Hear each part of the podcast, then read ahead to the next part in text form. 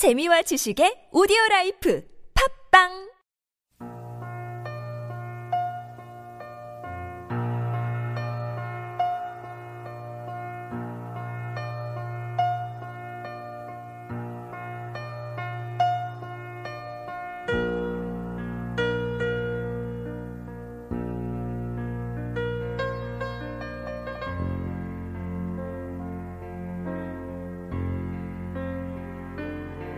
현장에서 붙잡힌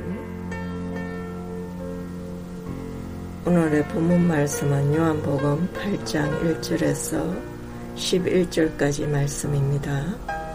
현장에서 붙잡힌 예수는 갈람산으로 가시다 아침에 다시 성전으로 들어오시니 백성이 다 나오는지라 앉아서 저희를 가르치시니 서기관과 바리새인들이 간암 중에 잡힌 여자를 끌고 와서 가운데 세우고 예수께 말하되 선생이여 이 여자가 간암하다가 현장에서 잡혔나이다. 모세는 율법에 이러한 여자를 돌로 치라 명하였거니와 선생은 어떻게 말하겠나이까? 저희가 이렇게 말하면 고소할 조건을 얻고자 하여 예수를 시험함이러라. 예수께서 몸을 굽히사 손가락으로 땅에 쓰시니 저희가 묻기를 맞이 아니하는지라 이에 일어나 가라사대 너희 중에 죄 없는 자가 먼저 돌로 치라 하시고 다시 굽히사 손가락으로 땅에 쓰시니 저희가 이 말씀을 듣고 양심의 가책을 받아 어른으로 시작하여 젊은 이까지 하나씩 하나씩 나가고 오직 예수와 섰던 여자만 남았더라. 예수께서 일어나사 여자 외에 아무도 없는 것을 보시고 이러시되 여자여 너를 고사하던 그들이 어디 있느냐? 너를 정죄한 자가 없느냐? 대답하되 주여 없나이다. 예수께서 가라사대 나도 너를 정죄하지 아니하노니 가서 다시는 죄를 범치 말라 하시니라.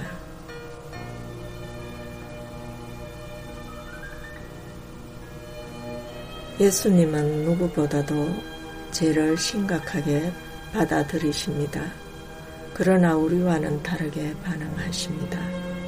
그분은 죄인을 거절하거나 정죄하지 않으시며 그 죄를 무시하거나 묵과하지 않으시고 용서하십니다. 예수님은 정기적으로 성전에서 가르치셨기에 백성이 그 말씀을 들으려고 모였고 예수의 가르침이 서기관과 바리새인들에 의해 중단되었습니다. 바리새인들은 율법을 엄격하게 삼해 적용하려는 사람들이었습니다. 그들의 목적은 그분의 성생됨을 깎아내리려는 것이었습니다. 가나마다 붙잡힌 여인이 거친 남자들의 손에 끌려 예수께 왔습니다. 그들은 현장에서 붙잡았다고 했습니다. 간음은 반드시 상대가 있기 마련이고 현장에서 붙잡았다면 상대인 남자는 어디로 갔단 말입니까? 여자만 홀로 두고 도망했다면 얼마나 비열한 것입니까? 그들은 약한 여자만 끌고 왔으는 모세 율법에 간음죄는 돌로 치라고 맹하였는데 당신은 어떻게 말하겠느냐고 예수께 묻고 있습니다. 스스로 어려우며 갱건함을 자처하는 율법학자와 바리새인들이 그들의 율법의 적용에서마저 얼마나 편파적인가를 이 본문은 보여줍니다. 예수님은 그들에게 공의로 판단하라고 요구한 적이 있었습니다. 이것은 인간이 정의나 법 적용에 있어 얼마든지 자의적이고 편파적으로 적용할 수 있는 여지와 그 비겁성을 보여주는 것입니다. 그러므로 너희는 비판하지 말며 아무도 정죄하지 말라. 오직 주님만이 공의로 만물을 심판할 수 있습니다. 간음죄를 지어 붙잡혀 장정들의 손에 끌려와서 두려움에 떨고 있는 그 여인을 바라보는 예수님의 마음은 죄인에 대한 극률함이었습니다. 그녀는 지금 죄로 인해 비참한 죽음의 심판 앞에 직면해 있었습니다. 예수님은 죄인을 구하기 위하여 몸을 굽혀 땅에 뭔가를 쓰셨습니다. 그리고 일어나 너희 중에 죄 없는 자가 먼저 돌로 치라고 하셨습니다. 그들이 이 말을 듣고 양심의 가책을 받아 얼음부터 하나씩 나가고 오직 예수와 그 여자만 남았습니다. 인간은 하나님 앞에 누구나 죄인입니다. 의인은 없나니 하나도 없습니다. 겉으로 그들이 의롭고 경건해 보일지라도 죄의 속성을 온전히 벗어나지는 못합니다. 죄의 갱중과 드러남과 숨기짐의 차이일 뿐입니다. 죄인인 인간은 심판할 자격이 없는 것입니다. 오직 죄 없으신 그분만이 심판할 자격이 있으십니다. 그러나 그분의 죄인을 대하는 태도는 참으로 은혜롭습니다. 그분은 죄를 꾸짖었으나 용서하시고 새로운 삶에 대한 희망을 주셨습니다. 그분은 그녀에게 구원이며 바로 은혜의 충만함이었습니다. 예수님은 세상 죄를 지고 가는 어린 양으로서 그녀를 용서할 수 있는 권위가 있었습니다. 사탄은 오늘도 우리들의 어둠의 세상 속에서 죄짓게 하고 그 죄를 하나님께 참수하고 있습니다. 우리 인간들은 죄로 인하여 거치게 끌려와서 심판대에 세워져 죽음을 앞에 두고 두려움에 떨고 있는 그 여인과 같습니다. 죄인을 보시는 그분의 긍휼함으로 그 죄인된 우리를 구하시기 위하여 스스로 몸을 낮추시고 굽혀 이 땅에 오셔서 우리 죄를 대신하여 십자가를 지시고 우리의 죄를 사하시며 죄로 인한 죽음으로부터 우리를 구원하셨습니다.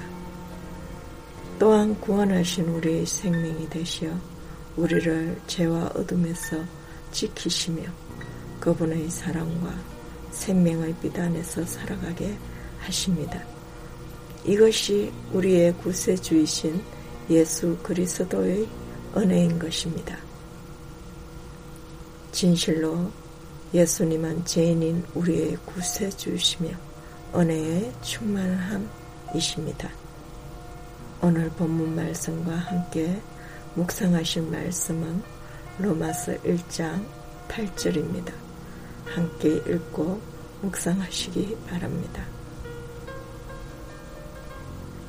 주님, 당신은 우리의 무지와 불순종과 실패를 보시고 불쌍히 여기시어 우리에게 오셔서 우리의 고통과 불행의 책은지심을 느끼시고 우리의 죄와 실패로부터 우리를 구원하시고 빛과 생명과 사랑의 자신에게로 이끄셨습니다.